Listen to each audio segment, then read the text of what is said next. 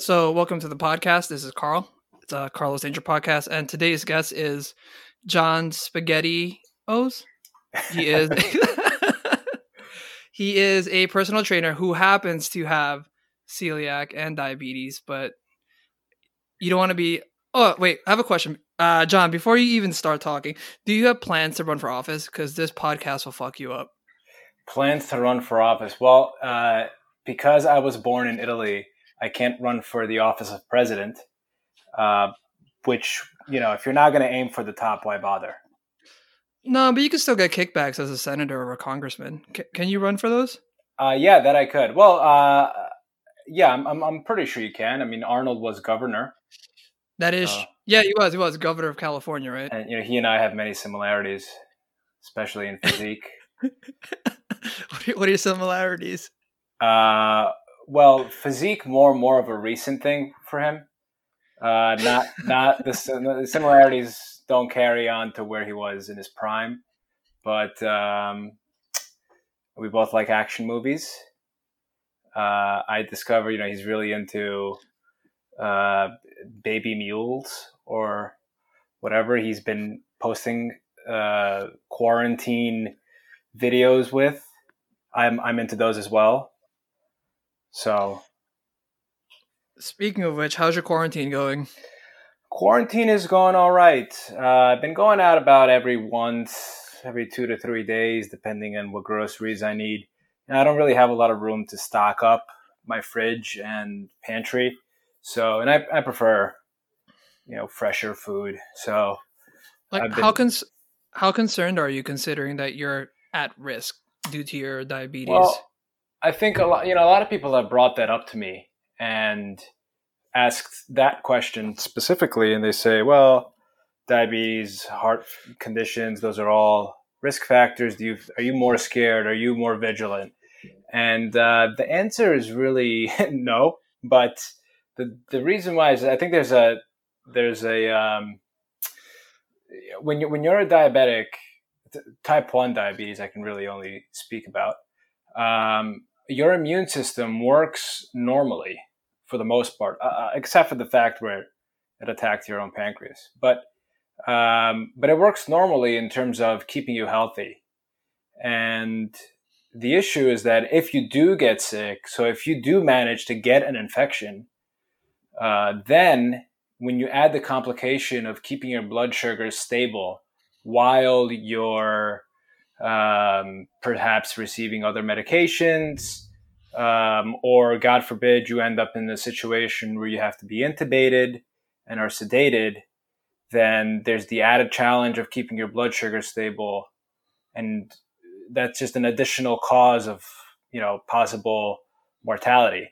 Um, so, and, you know, a lot of diabetics today, including myself, have a pump and a sensor which helps us manage blood sugars. But if you do end up in a hospital where you can't uh, take care of yourself and you don't have your supplies with you and you're under doctors and nurses' care, they're going to revert back to sometimes, uh, you know, if let's say you are intubated or sedated, uh, they're going to revert back to kind of like the old school, let's say, style of care, which is 24 hour insulin shots, of, of uh, long acting insulin and um, fast acting for blood sugar corrections.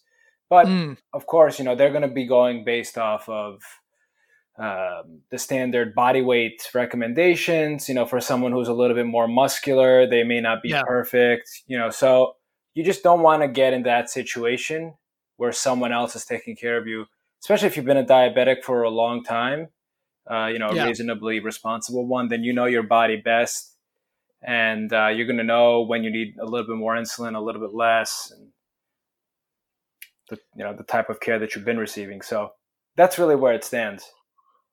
Okay, so as someone who lifts weights, you identify as a power lifter, do you? I don't really identify as a power lifter, to be honest. Um, I I used to when I first started. Uh, I tell people now that I I train like a powerlifter would train, but I don't identify as a powerlifter because I don't compete. And the, okay. one of the defining um, definitions of a defining definitions. One of the defining features of a powerlifter is that they compete. So you so, have to compete in order to be a powerlifter. You can't just partake in their training modalities to be considered one. In my opinion, yes. I mean, it's just like saying I'm a you know a basketball player. Well, if you don't play for the NBA or whatever, I mean, you could call yourself like a recreational basketball player. Okay. But either way, I mean, if you're if you call yourself a basketball player, you're probably on some kind of team or were on some kind of team, even if it's not a pro team. You were still playing with other people and, and having games with other people and all that. You so know? there is a competition aspect, regardless of whatever level it's in. Yeah, I, I believe so. Yeah. Okay. So, as someone who trains then with resistance training, have uh, strength training, and you know how insulin is very important when it comes to the physiology of training. So, yeah. how do you mitigate that? How do you mitigate that? Well, it's important it to lot, keep. keep is, it lot, is, it a lot, more difficult for you? Um. Well, yeah. So it's. I would say that it is more difficult. So it, it's it's difficult in a couple of different ways, and they make each other more difficult. So having diabetes makes lifting a little bit more difficult, and lifting makes managing diabetes a little bit more difficult. Um, but difficult may be a somewhat eh, incorrect word or incomplete word because it's not necessarily more difficult sometimes, but it's different. So you have different things in mind. You know, the most important thing is to keep your health in mind. So anytime your blood sugars are really high or low, you have to stop whatever else you're doing, uh, which means possibly taking a break from lifting. I mean, we're, we're talking temporarily. We're not talking like long breaks. We're talking like 15, 20 minutes, 30 minutes, whatever you need to get back to baseline. Um, or, you know, if it's really high and, you know, there's like pump site failures or whatever, then you may have to scrap that workout. But uh, so num- number one priority is keeping your blood sugars in a good place. Uh, and number two is is being adequately fueled for your workout to get the most out of it. So sometimes uh, you have to make sacrifices to keep your blood sugar at a good level, uh, and that means maybe your previous meal has to have less carbs in it um, and maybe that means that you have to have a little snack before you start lifting. So, and so, sometimes those things can can impact your session. So uh, you're very. I'm assuming you're very vigilant with your macros then. Yeah, I've always well protein not so much anymore, just because I've been eating uh, Steak, steaks every day. Yeah, no, no. Well, yeah, but um, I've been eating a high protein diet for a long time now, so I have a like a mental uh, counter of, of how much protein I've, I've, eaten. So I don't really count that anymore. Uh, but I do I do count the carbs because you have to count carbs in order to dose uh, the appropriate amount of insulin. So that that I would be doing whether I was lifting or not. You want to hear something fucking crazy that blew my mind? Yeah. You know Delbert? Yeah. So for those who don't know, Delbert's our friend. He's a he's a competitive power lifter. He's like 98% muscle. he doesn't consume any protein shakes, and that blew my mind. You, you know, I, I hear a lot of people uh, who do that, and I think it's becoming a more more of a popular thing. Uh, you know, protein shakes have uh, are, are, very convenient, and I they're supplementary I, at the end of the day. Yeah, I mean, I, I, actually have I have a protein shake for breakfast, but it's uh, a smoothie. So there's fruit in it. Uh, there's there's milk. So there's macros from real food and micros from real food as well. Um, and then I just add. I don't even add a full serving of protein powder to it. I probably have like three quarters of a serving because there's enough protein from the milk and the peanut butter powder that I add to it. So mm. my concern isn't really the protein. It's it's uh, you know it's the taste and ease of getting it down. I've never had a big appetite in the morning, so. Mm. So how's your training holding up? Training well, is weird, man. It's it's weird now. It is. It is. It's uh, it's going all right. I mean, I don't think I've my body weight has been about the same. Maybe I've lost about a pound or something like that. I've actually been eating only four times a day instead of my usual five. Really? And yeah. I've cut down. I've cut down to three meals today. Uh, now. Well, I I have. Uh, I wouldn't say I have small meals, but I don't have very big meals. And again, that is to to manage my blood sugars better. But Okay. now, now I've gotten used to it. So actually, when I do have a bigger meal, I feel quite full. Um, And I, depending on what I have, but uh, like the other the other night, I had um, I've been making baking potatoes in the microwave a little bit more, and um, I had like three potatoes, three baked, which are russet potatoes, not like gigantic. Uh, Do you have the potatoes. Do you have like that potato bag? Yes. Yeah. When I that shit blew my mind too when I when I heard about it. Like you can, Oh, oh, you can no, no, no, no, no. I, I know what you're talking about. Anna told me It's like- about it. Yeah, because I got her one. It's amazing. It's a tinfoil bag where you put a potato in there, and three minutes uh, three minutes later, it's fucking ready. No, she said she was going to give me one, then she never did. well, there's a pandemic outside. I I don't know if you noticed. Okay, but let's talk about priorities. Priorities. Yeah, and this was before the pandemic, by the way. Oh, sh- oh. Uh, so you want to hear some good news? Yes. Um, so Anna, she tested recently for coronavirus yesterday, Yeah. actually, and she tested negative. Yeah. That means I'm probably negative too. Are you also sick? No, I'm not sick, but um, like we've been spending a lot of we spend a lot of time together. Like we take no precautions around each other because Well, we just assume that both of us have it. So you can't you can't get it twice. So like fuck it, you know, share spoons, don't wear masks in the house, whatever. So if she doesn't have it, I most likely don't have it. Um, yeah, but now if how does the test work? Do you know how the test works? Is it like a PCR test? Um, Anna's a little bit skeptical about her test because it was a quick results test. Yeah, those I mean, those are less accurate. But I if she hasn't had the symptoms really, and I, I feel like when when she described her symptoms, they were very intermittent. Yeah, but it's just oh, she's been having those things for a while now. It's because I think she eats poorly. I didn't know really. No, her appetite fluctuates. So some days she'll eat heavy, some days she won't. Anna, Some days Anna when you listen to this, um, just remember, I, I, I, if if I agree, it's only for the podcast. Like I have to force feed her protein because her only nutrients is chocolate chip cookies and ramen. Mm. Like she will, she will go days eating that without me. Like I have to force her to eat eggs from time to time. Yeah, I, you know when I've I've gotten so used to eating none of that stuff. I mean, okay, not none. I I do. You don't eat. You don't eat eggs. no, well, actually, I don't eat eggs, but that's because they they hurt my stomach now. Really? Uh, yeah, kind of like Even- one one day, not one day. I mean, I guess it happened gradually, but I was fine, and for you know my whole life eating eggs, and then I I started noticing about a year and a half ago that um they were I was I was getting slight stomach pains after eating eggs, the Yeah. same way that I would if I had gluten. And um, again, just to clarify, I am diagnosed celiac. I'm not. Okay. I've had two endoscopies. They were flat and villi.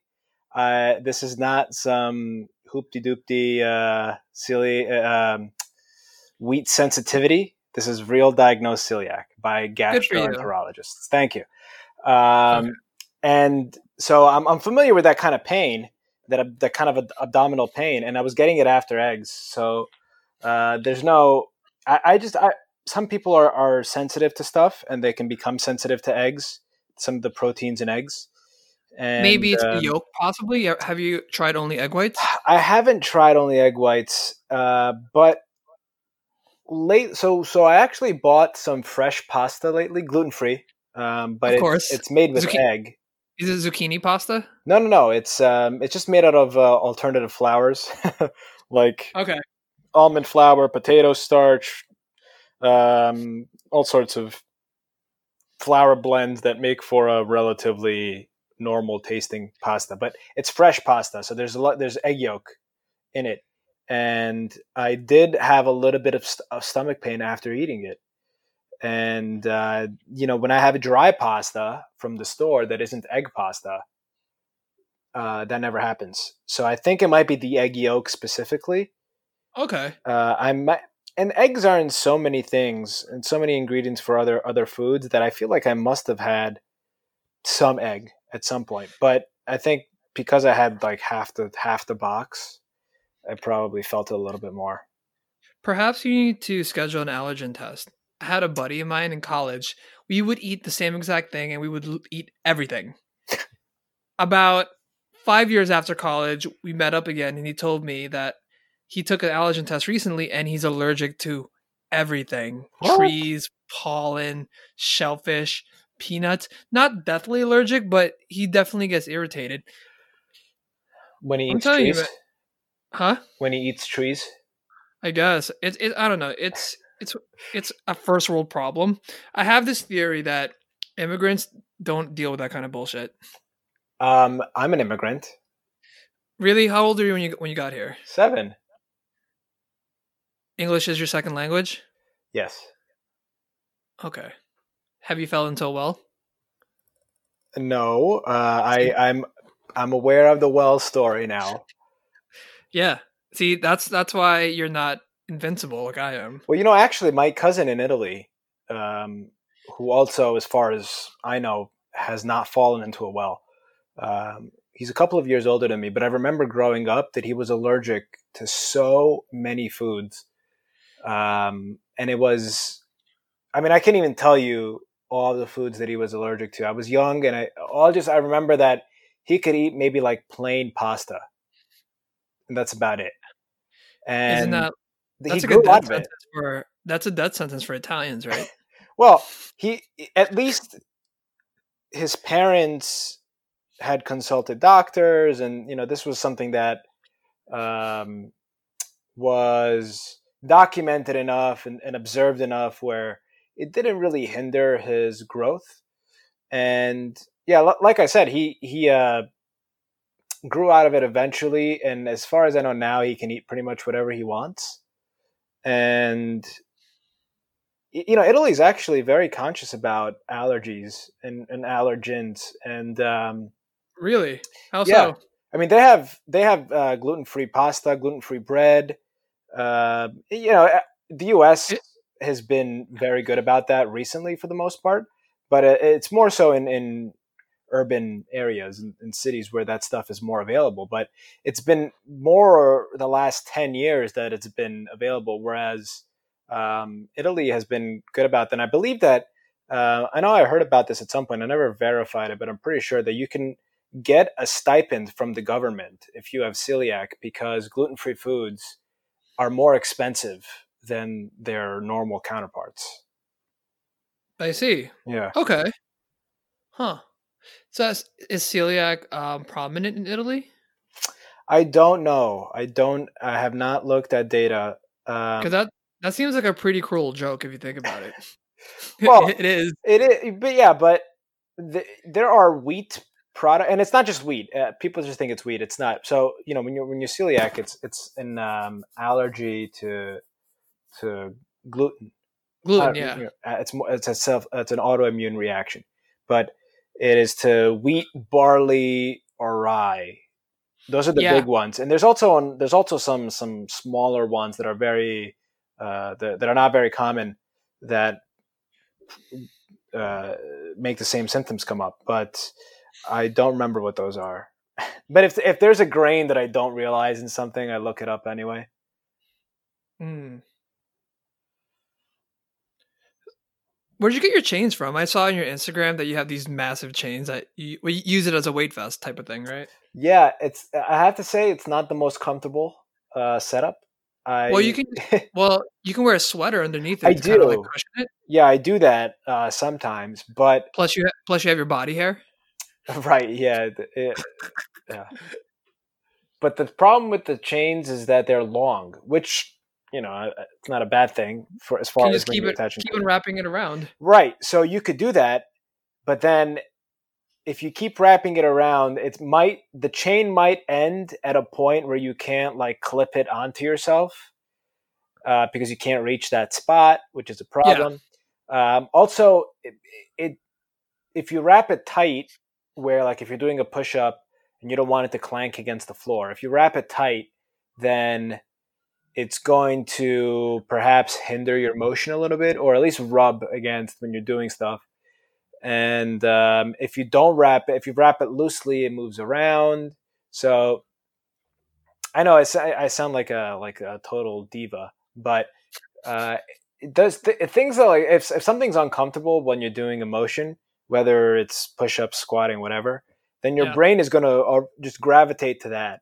Um, What are you talking about? Like when something is uncomfortable? well, I mean, if something's like pressing against you, like pressing against the bone, or press, Yeah. you know, like when people start squatting and the bar hurts on their traps, uh, that, it, they're going to have a hard time with the form if they're constantly thinking about the pain in the traps, or front I see what squatting and it, and it hurts their delts, or um, you know, if someone has like a wrist, if their wrist hurts when they do push-ups, like yeah, is it is it is it a terrible thing? No, like they'll get used to it eventually.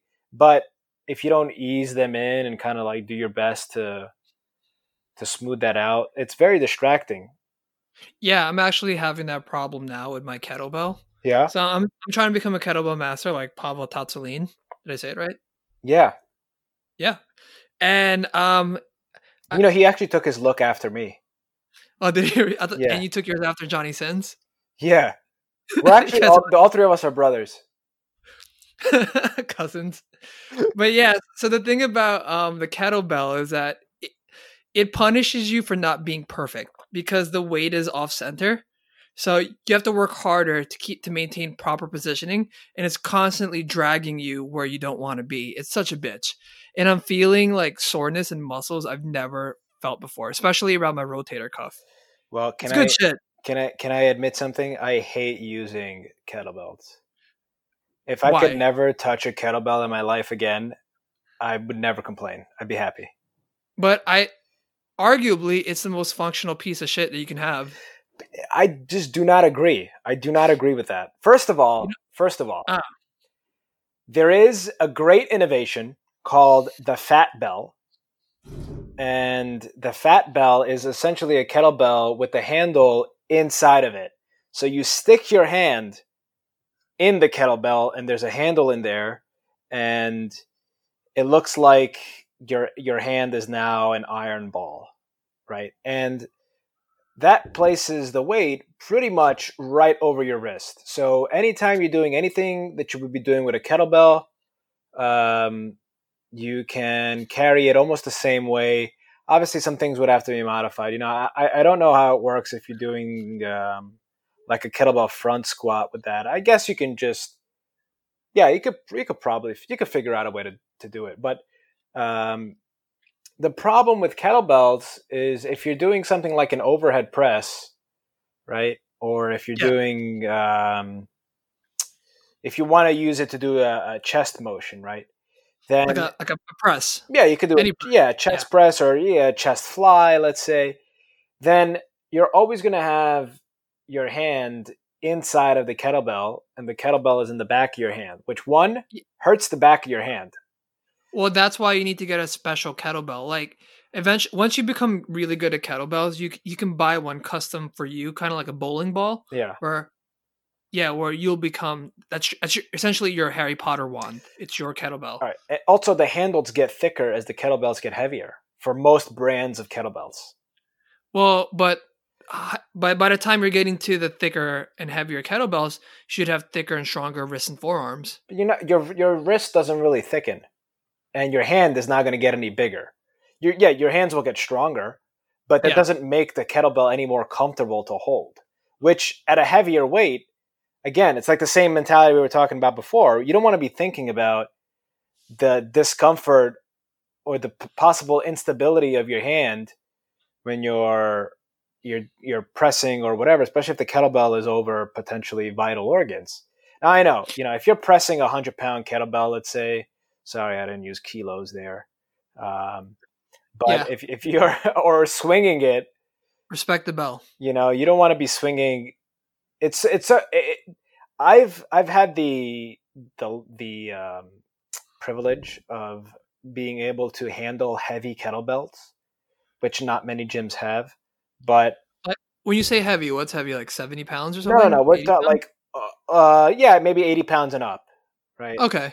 Um, and they're so cumbersome. I mean, I I I can't tell you the the, the awkwardness of trying to just pick up a hundred pound kettlebell. Well, that's the whole idea of it. It's not perfectly balanced, so you have to recruit other muscles to stabilize, thus being arguably more functional.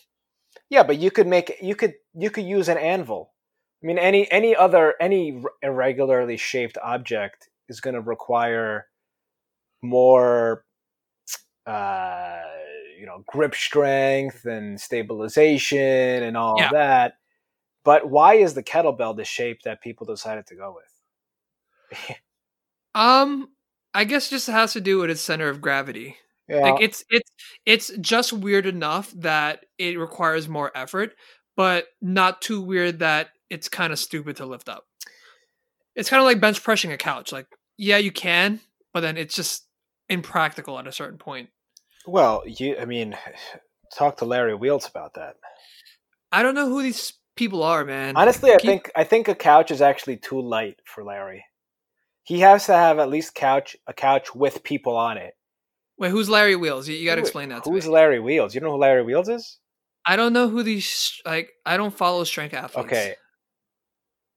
I can't describe verbally who Larry Wheels is because then he'll just sound like a cartoon very character. pedestrian. No, it'll sound Oh. like but no. Okay, so if I tell you who Larry Wheels is, I would say he's a young, extremely talented, strong athlete who is very muscular. He has set powerlifting records in multiple weight classes. He usually walks around with great conditioning. Um, he's dabbled in other sports such as strongman. Um, he's actually getting into arm wrestling now. Um, and if you see him, you would know you you would see that you've seen him before. But um, and, and he's a YouTube and Instagram sensation, celebrity. He's been talked about and has done videos with uh, other people from you know like Stan Efferding. Uh, he's probably been in videos with um, uh, Omar Isuf, um, if I'm not if I'm not mistaken. But he's all over the You know- internet. You know, Omar Isuf, like he kind of knows Gene. Really? yeah, it's it's it's it's it's uh it's crazy because I think he commented on one of Gene's um Oh yeah, I remember that. yeah. Yeah. Oh, so for those who don't know, Gene is uh he's this uh started off as bodybuilder, switched to powerlifting, now he's Olympic lifting. He Now still he's back to powerlifting. Well, now he's powerlifting because he doesn't have access to his Olympic gear. His dad's like a freaking world champion bodybuilder. It's crazy. Yeah, it's pretty cool.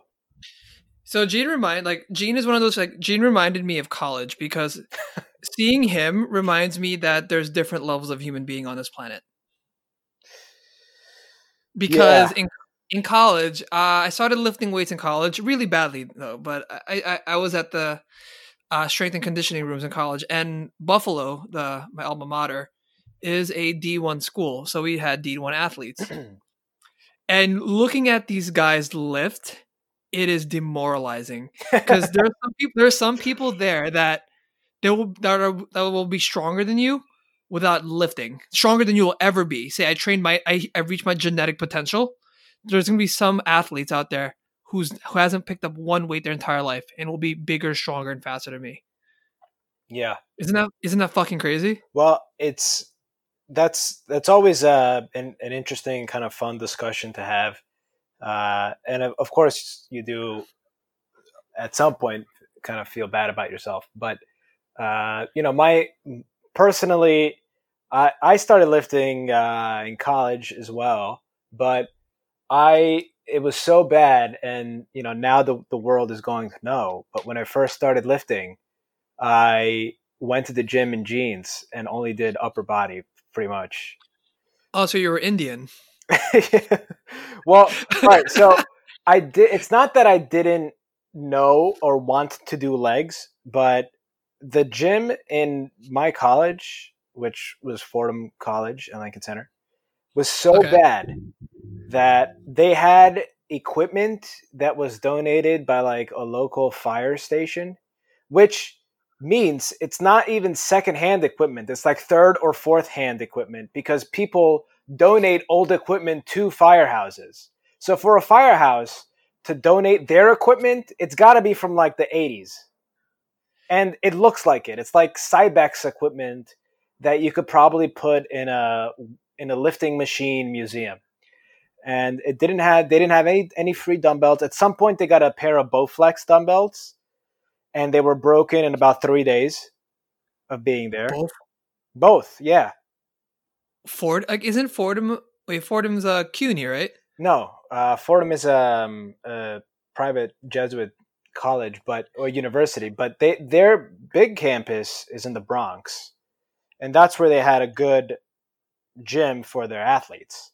But the Manhattan you- campus, which I was at, was dog shit. well, yeah, the gym there was was was absolutely awful. It was actually a decent sized space, and they could have done so much more with it. But out of the like so six cardio machines, like two worked, and like I said, the dumbbells were like up to twenty pounds. So anyway, like yes, now with the knowledge I have now, could I have done leg work? Yeah, Oh yeah. It wouldn't have been it still wouldn't have been efficient but i could have done it. But at the at that time i mean i was like maybe i should start lifting. I heard it's good for you and blah blah blah. So but then i after that i joined the real gym. But my point is that when i started lifting i started lifting the bar. And not only because i was doing starting or uh, strong lifts but because literally i could just lift the bar. So I I did uh you know I bench pressed with 45 pounds, squatted 45 pounds, deadlifted I started on 95, and um, I could keep my back straight, which is good. Um, but for me, and I, you know my lifts are are okay now, like they're they're above average of like you know regular people walking down the street, but nothing to to write home about. Um, but there's people out there like you read uh you read about uh you know Konstantin Konstantinovs, which was one of my favorite powerlifters.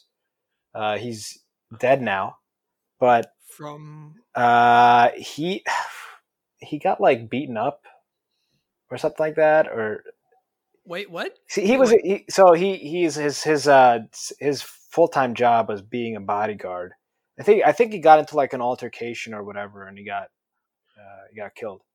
So, um, which you know, you could be three hundred pounds and strong as a bull, and still get clapped in the head and die. So, just remember that. Don't get into fights, whether you're a powerlifter or not.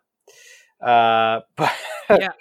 My mom works at a TBI unit. TBI means a traumatic brain injury. oh yeah, And she she would tell me stories of people becoming vegetables over the dumbest stuff, like yeah, skate skateboarding accidents, tripping tripping down the sidewalk, falling, getting out the bathtub, and it makes you realize the fragility of of humans. Like all it takes is that one bad fall to the head, one bad blow to the head, and then you're fucked. yeah. And of course, you know, lifting does make you a little bit more resistant to that type of stuff. Like Maybe uh, to some degree, like at least with falling and stuff like that. I know that my for myself, I've caught myself falling, and it's been like no big deal. Like I can stop, I can break my fall with one arm, and and I'll be fine. Uh, or you know, I, I can I have decent balance.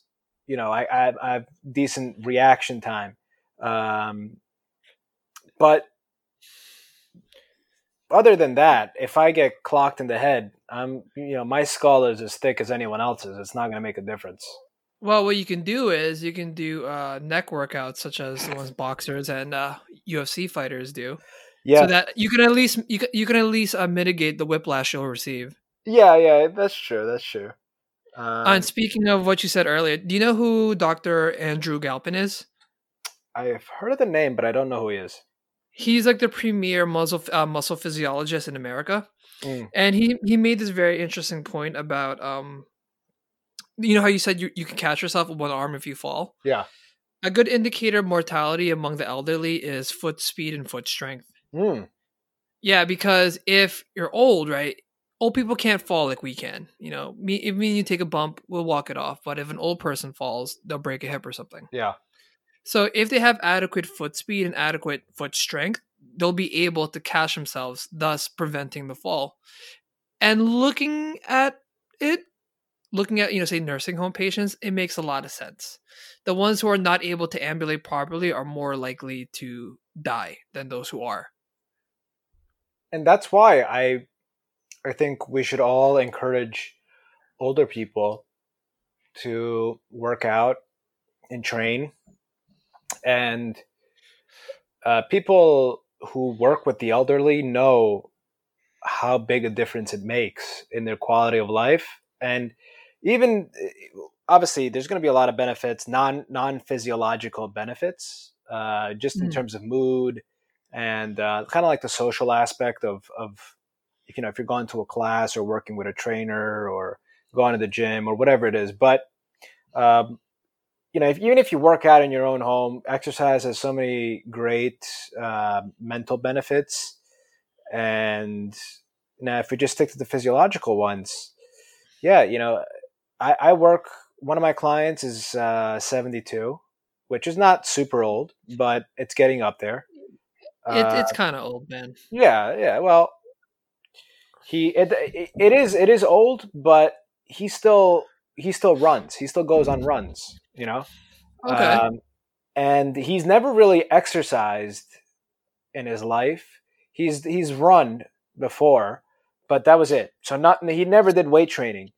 And so what uh, prompted him to start training at the age of 72? That's well, his peculiar. son, um, his son who who does. Uh, I think his son did CrossFit at some point, um, but Hmm. you know he he uh, he trains. So he contacted me and he wanted his father to start doing weight training and to complement the the cardiovascular stuff that And he the father agreed.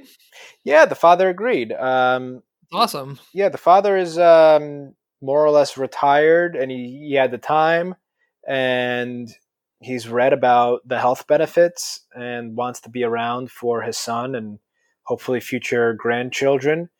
So and and daughter. Um, so he's he's uh, gotten a lot of a lot of benefit, and he feels that when when we're on a good streak, uh, you know, which now we're doing virtual sessions because of the quarantine type stuff. Yeah. But um, yeah, he feels himself getting stronger, and he. It's always the best thing when when the person you're training says, "Oh, I remember when I couldn't do that," or "I remember when uh, I couldn't." You know, in his case, when we started, he couldn't do lunges without now you can. yeah, uh, and it wasn't a necessarily just a lack of strength. It was strength, coordination, balance, everything.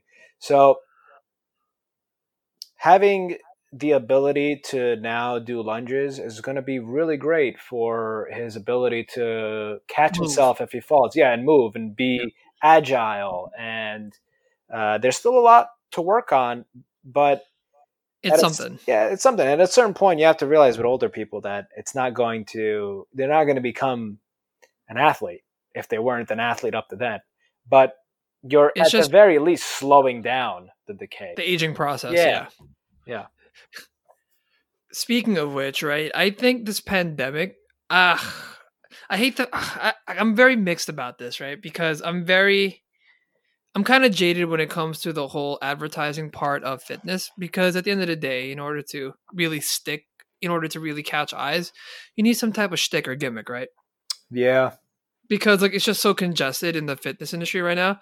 But I feel like a lot of trainers are going to use this as an opportunity to say something like this, like it. lo- And it's also kind of relates to what I posted on my Instagram later. I mean earlier about how um the reason why in New York City, particularly, that younger people are being more affected than say older people compared to the global statistics is that America in general is fatter.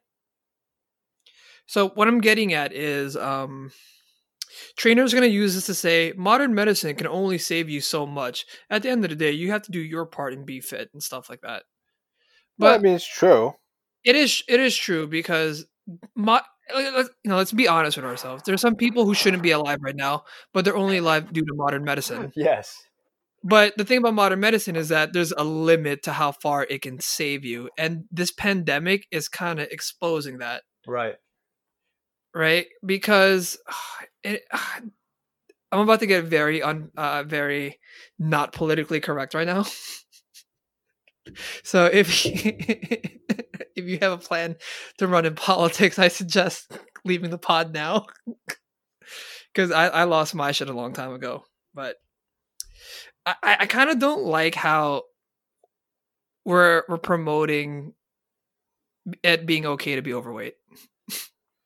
Oh, well, let's let's unpack that real quick. Who is we?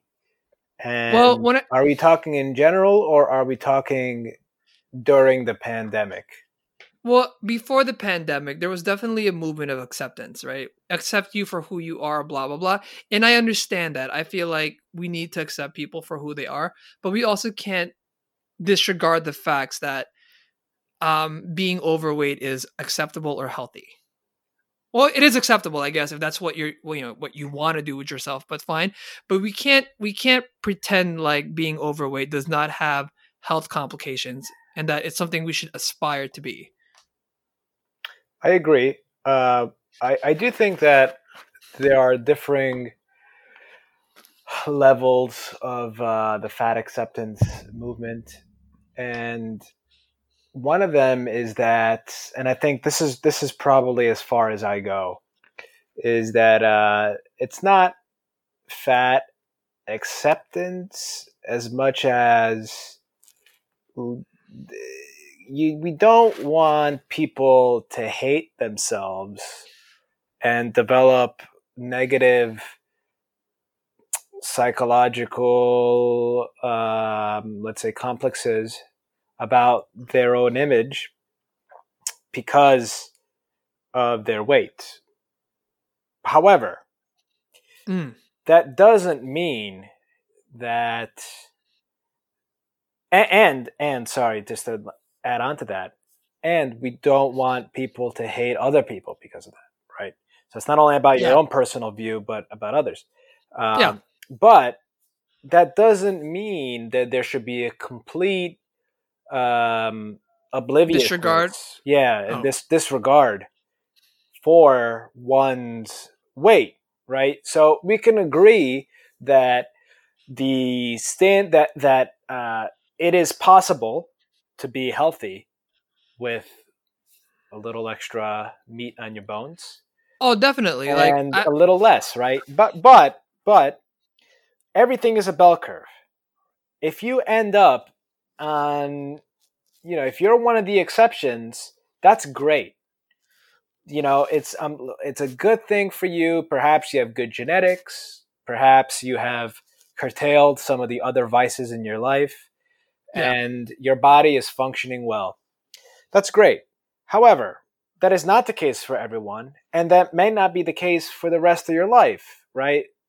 And it may not be the case that if you get something like COVID 19 or any other uh, you know viral or bacterial infection that your health streak will continue, right? Being being overweight and having COVID-19 is devastating because people uh, you know, you know fat is metabolically expensive.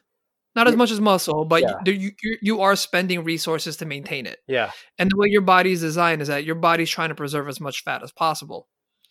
So you say you get sick and you're hospitalized, and the resources that you should you should be using to rehabilitate is being used to maintain fat.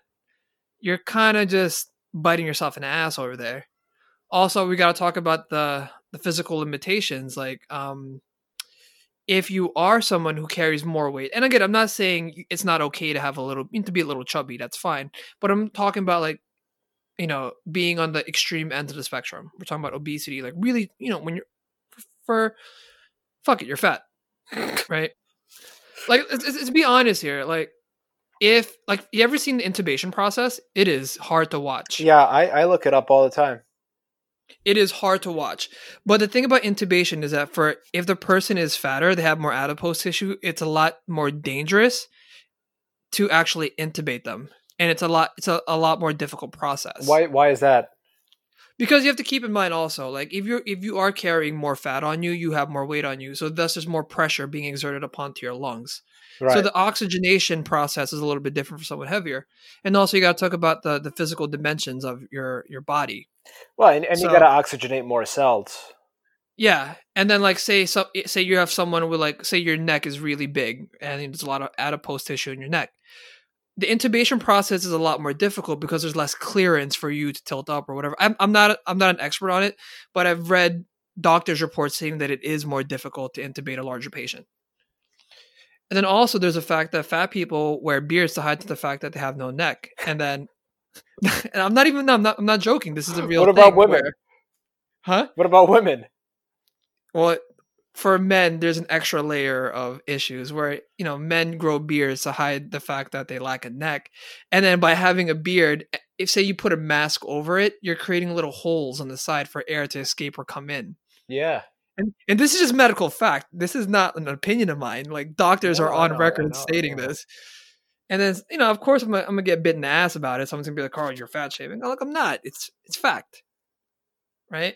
It's fucking fact. At the end of the day, I actually got uh, I got a lot, a couple people hating on me on my post earlier, I completely believe it. right? Because like what people don't realize about this disease is that this is really early in the game, and all our information about COVID nineteen is early information from China, and China has a history of being very sneaky with their data. so, by them saying it's an elderly disease, sure, that's very possible. But keep in mind, there's less obese people in China, less people with respiratory problems, less autoimmune disorders in China. So yeah. it it could be a, it could be just a, a, a false. Well, I, I think people say when people are saying that it's an elderly disease, I don't think they're correct. But they, what what is correct, I feel, given what I've read so far, is that just like almost any other disease, almost right, if you're older and your immune system is not as good, you're going to get hit harder. Yeah, So it's well, not necessarily a disease that only old people get. It's just that young people have an easier time fighting it off.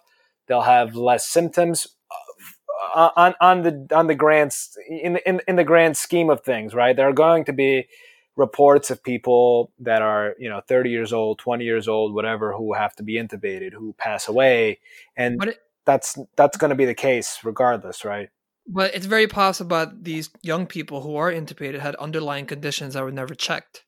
Yeah, and that's possible as well. And another thing too that I actually I listened to this uh, other podcast um, called uh, This Week in Virology. Is it better than my podcast? Uh, well, it's a, it's different. Let's just say it's different. Okay. Um, and it's a it's it's uh, right now it's really taken off, obviously because of the pandemic.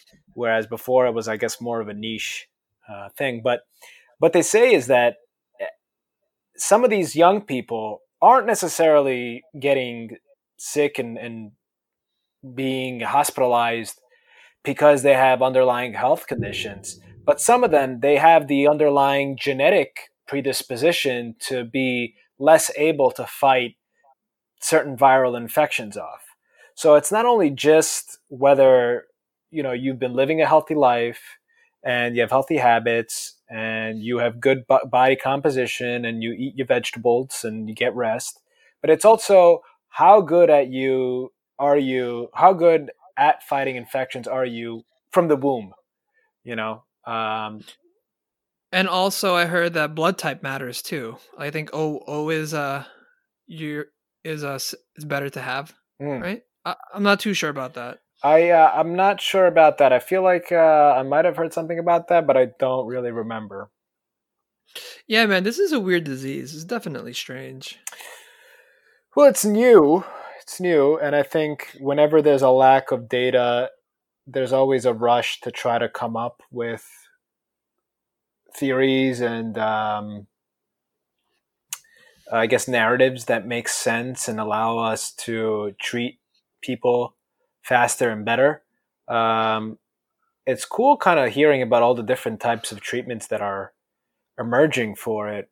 Uh, experimental trying and shit out. off-label. Yeah, yeah, yeah, yeah. Um, which is, I think it's, I think it's necessary to do that uh, because if we can alleviate the burden, just in any in any slight form, then it's going to help in the long run. So, um, keep people out of ICU units and make the beds available for the people that really, really need them. But you know, like what? Uh, who's kind of quiet right now? Like I'm, I'm waiting for all the crystal healers and the holistic healers to come out with a cure. I actually can, can, I, I actually got a an invitation uh, Oh. via via Instagram Okay. to a worldwide meditation event Is that it with via- like the power of consciousness of like millions of people meditating uh we're supposed to i guess uh not not eradicate but assist the eradication of the virus By thinking, by thinking it away. well i mean i don't think they'd prefer you to use that language but yeah I'm sorry. By by oming it away. oming it away yeah well you know meditation is definitely has a lot of powerful effects um, for your own personal mental state and sometimes physical state. But um, I, I I am not on the bandwagon that a universal consciousness is affected by everyone's thoughts. Oh, definitely not. What's happening right now is all the crystal healers, all the holistic healers, all the fucking spiritual healers are waiting for modern medicine and science to cure the problem, and then they're gonna come in last second. See, I told you it was my essential oils. Told you it was sound therapy. It was the Reiki energy in the universe. and you know that's gonna happen too. Yeah, That's a sad part. yeah. That's a sad part. Yeah.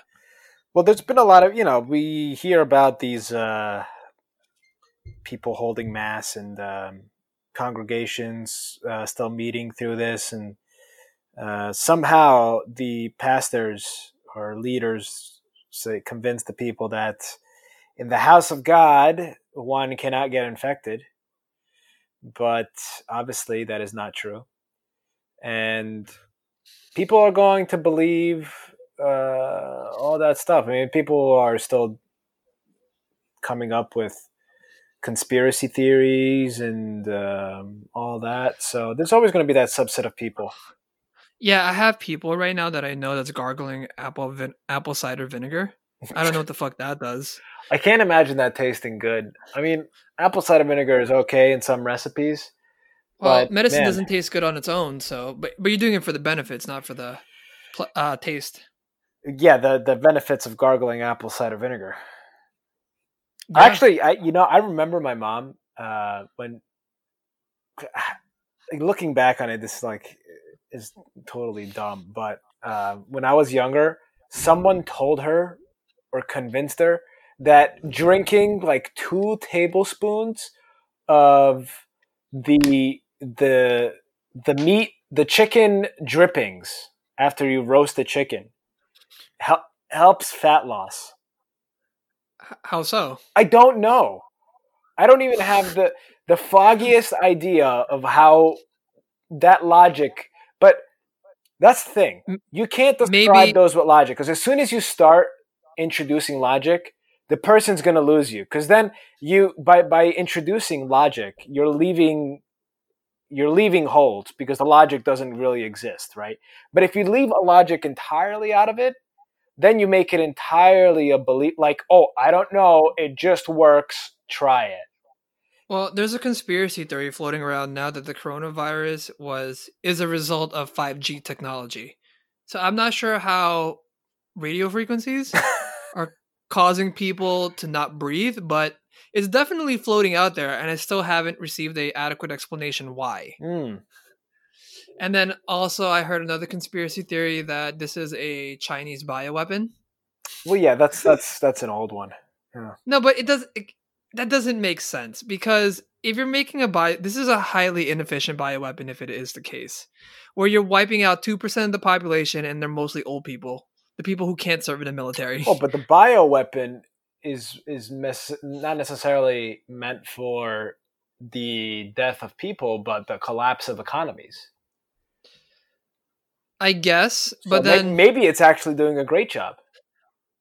Yeah, but if you're gonna re- eh, by unleashing a bioweapon that can get traced back to the source, you kind of want to wipe out half their fighting force before, you know, you gotta you gotta consider that because say okay, it turns out this is a bioweapon by China, the U.S. can just not retaliate, and you mostly kill a lot of old people, so Right.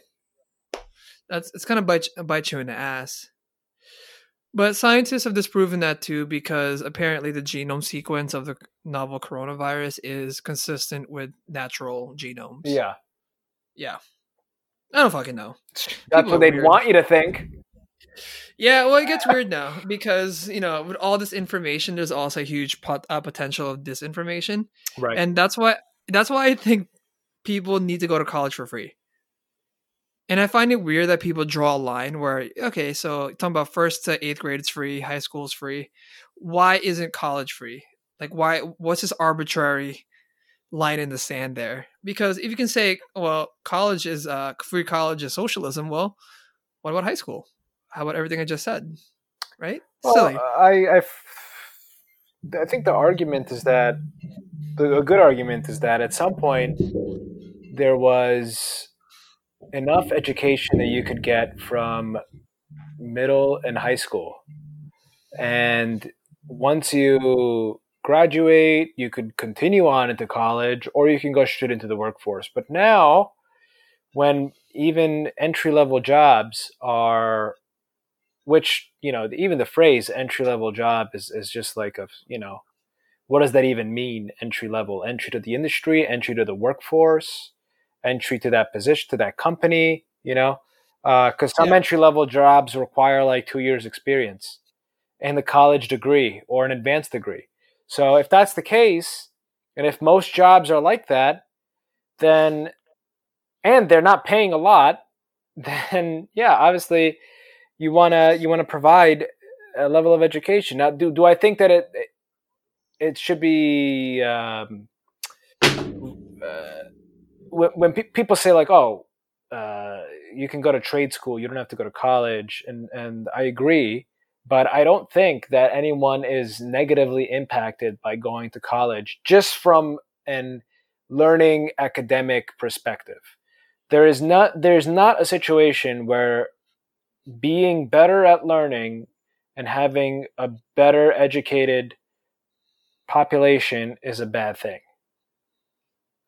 So,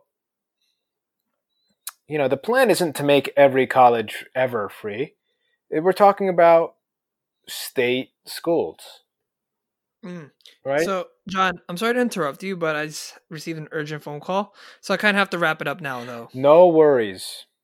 Anyway, thank you for being on the pod, John. We'll definitely reconnect once as soon as this shit show's over. Okay. Uh, best right. of luck. Stay Thank you, thank you. I will. Thank you, John. Bye. See you, man. Bye.